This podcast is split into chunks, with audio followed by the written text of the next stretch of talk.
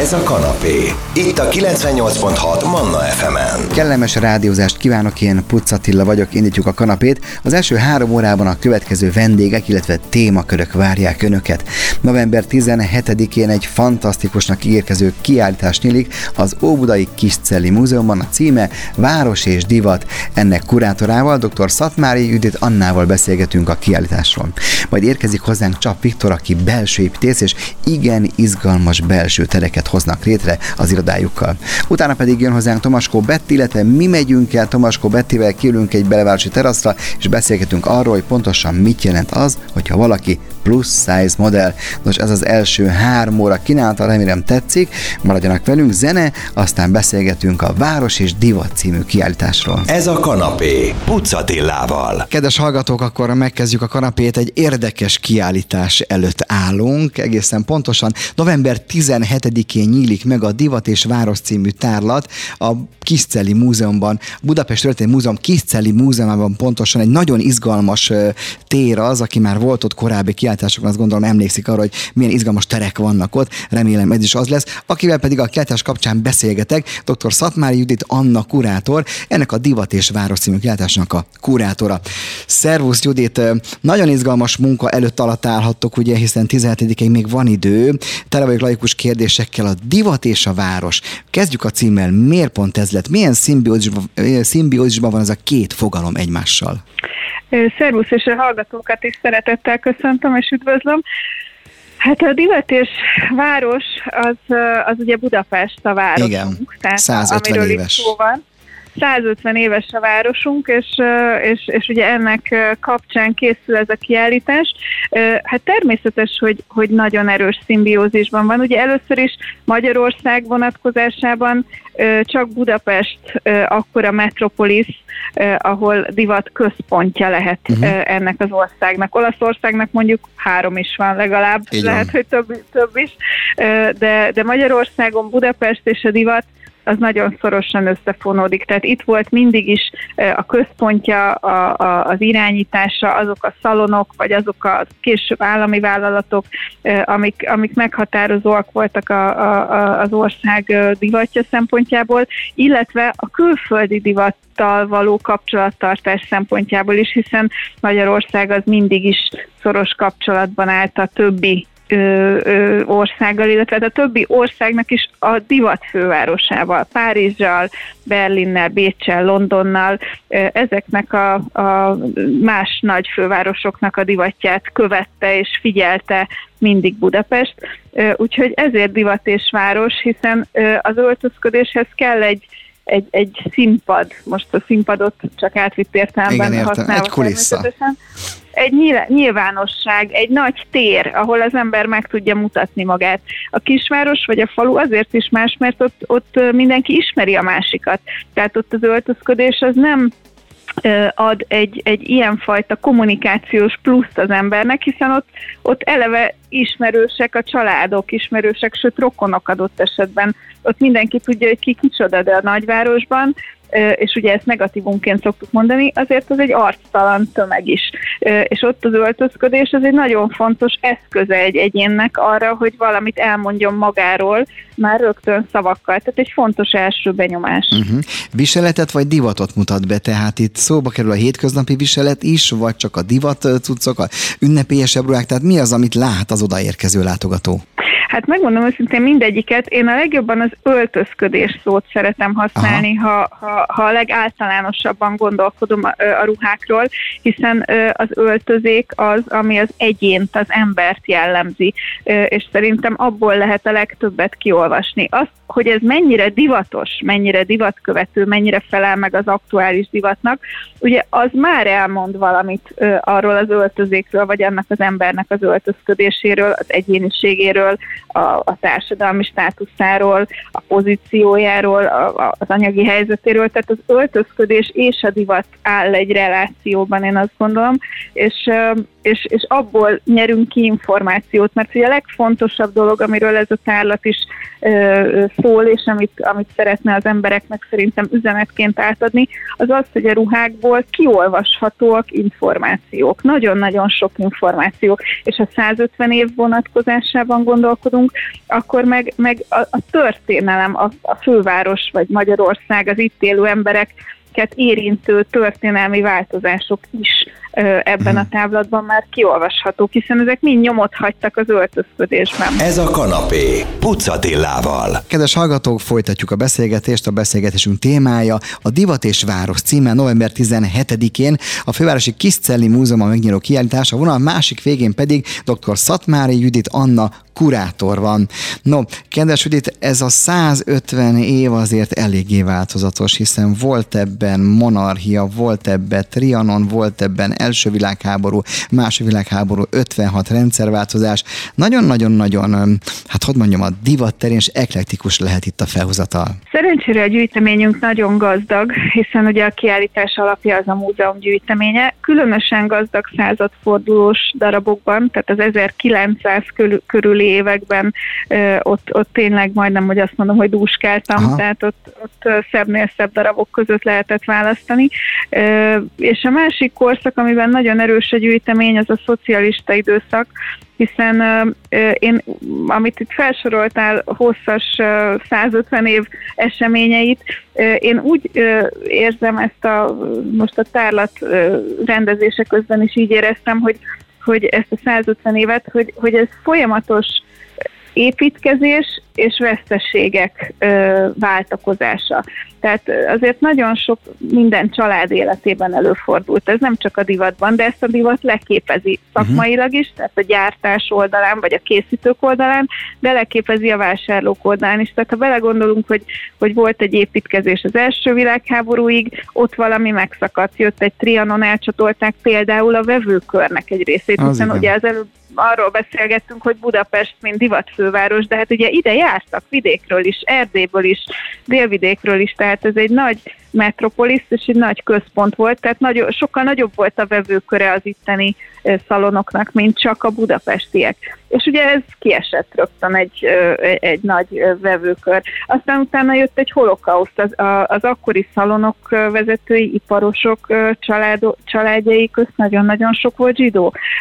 Akkor a, a, az őket érintő előbb korlátozások, utána pedig az életüket is adott esetben veszélyeztető vagy elvevő második világháború, megint egy törés. Tehát volt egy építkezés, volt egy törés, és, és utána ugyanígy a, a következő törés az államosítás, a, a kitelepítés, 56, tehát olyan ö, események zajlottak itt, amik, amik nyomot hagytak óhatatlanul mindazokon, akik a ruhákat készítették, és azokon is, akik viselték. Viszont ugye a, a, a 50-es évektől kezdve, ami ugye megint csak egy törésből való uh-huh. újraépítkezés volt a rendszerváltásig, ugye a, a, azóta már nem veszett el ruha, tehát után azóta már nem volt olyan nagy ö, történelmi esemény, és reméljük, hogy nem is lesz, amiben, amiben tényleg megsemmisülnek, elvesznek ö, emberek és ruhák is, úgyhogy azóta könnyebb gyűjteni, közelebb van hozzánk, és, és, és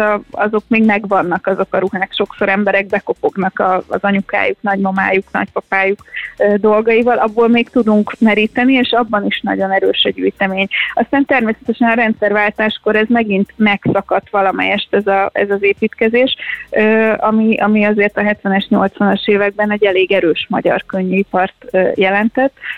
Azóta egy teljesen új, egy, egy fogyasztói társadalom, egy, egy kapitalista rendszer épülget, így úgy amúgy, és, és ez is nyilván rányomta a bélyegét arra, hogy, hogy az emberek mit tudnak megvenni a már nem is boltokban, hanem plázákban, és mit, tehát miből meríthetnek, egyáltalán még kik a gyártók, vagy kik az új tervezők, mert ugye itt, itt meg arról is szól ez az időszak, hogy a tervezők próbálnak önálló brendet alap, alapítani és építeni.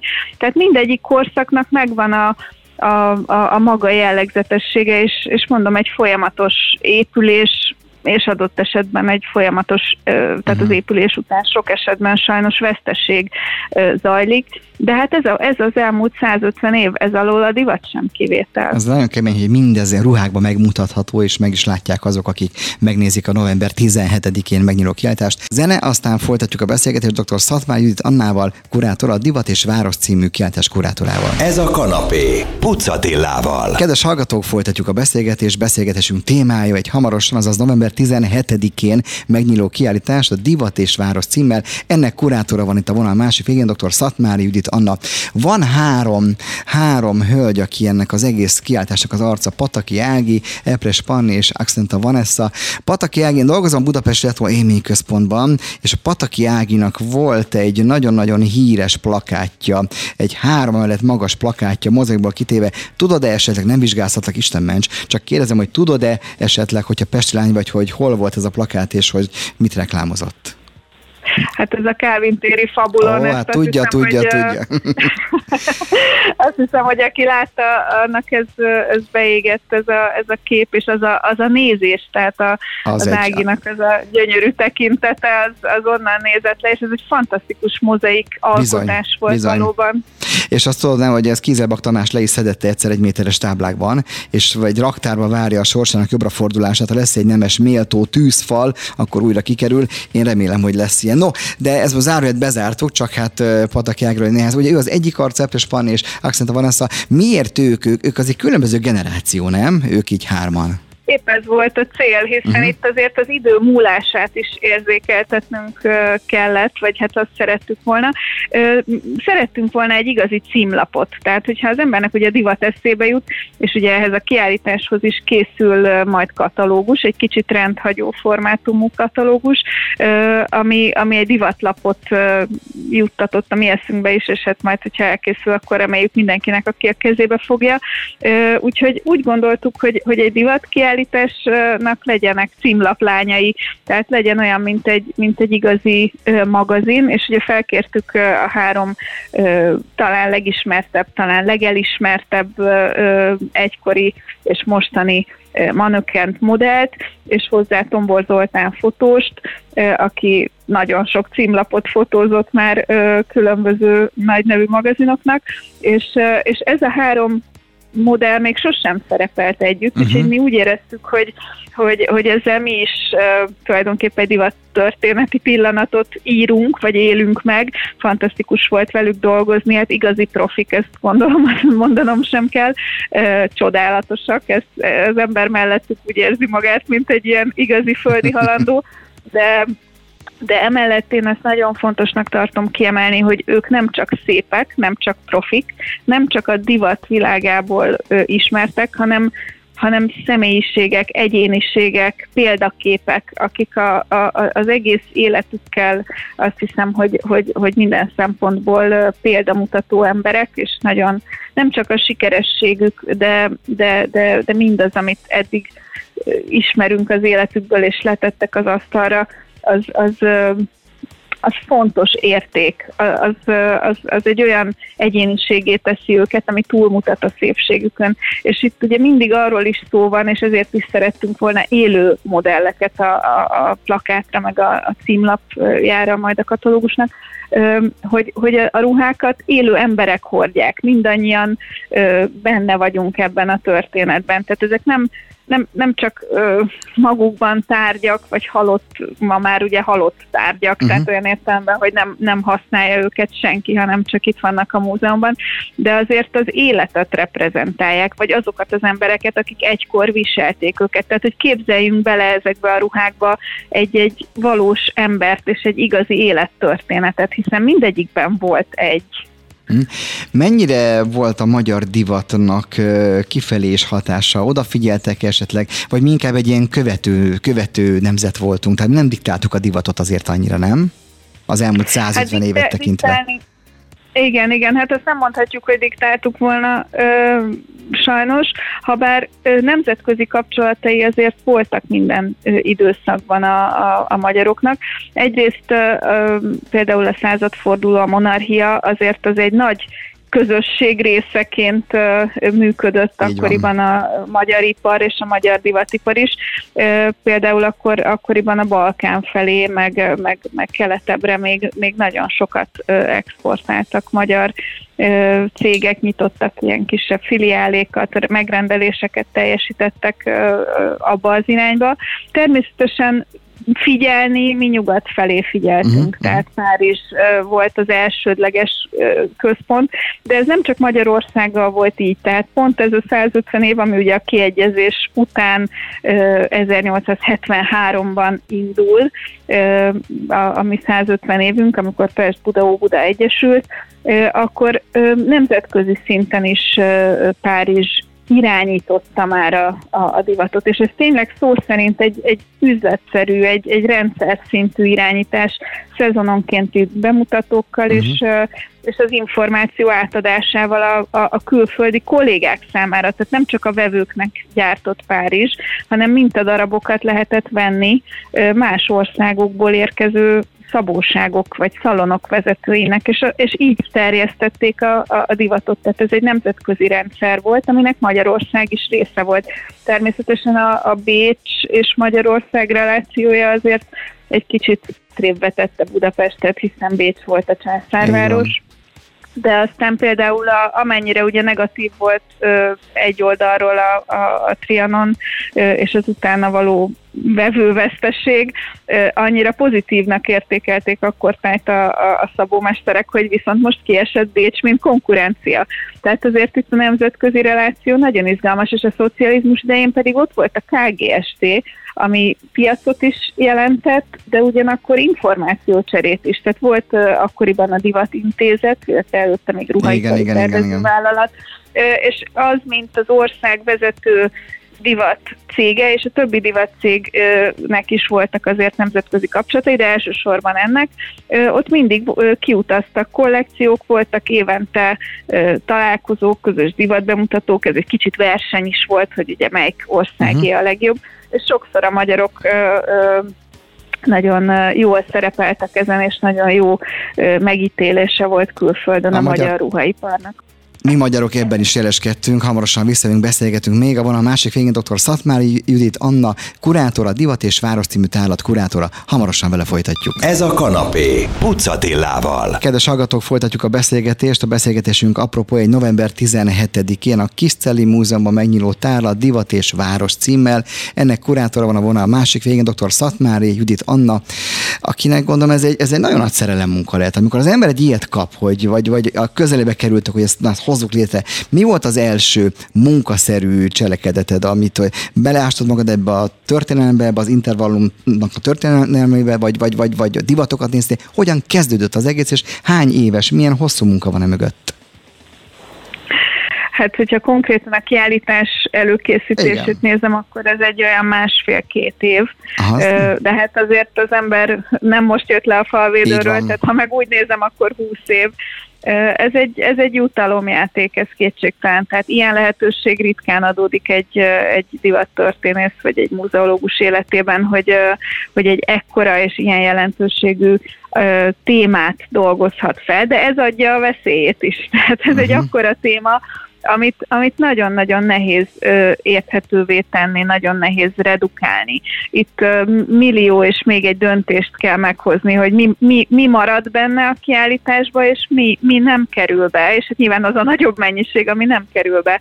Ö, de, de hát ez egy nehéz, nehéz ö, szelektálási és döntési folyamat, és természetesen kutatás is kell hozzá, hiszen én a két világháború közti időszakkal foglalkoztam behatóban a doktori kutatásaim és a doktori dolgozatomban, de, de hát tovább kellett terjeszkednem óhatatlanul fölfelé is, és, és visszafelé is, tehát olyan vizekre kellett teveznem, és, és muszáj ilyenkor az ember előveszi a korabeli divatlapokat, előveszi a korabeli iratokat, cég, céges iratokat, levéltári iratokat, Szerencsére ezeknek egy része nekem már a kutatásaim során megvolt, de egy részéhez most nyúltam először, még uh-huh. akkor is, hogyha sokat olvas az ember ez egy de nem ilyen mélységben. Uh-huh.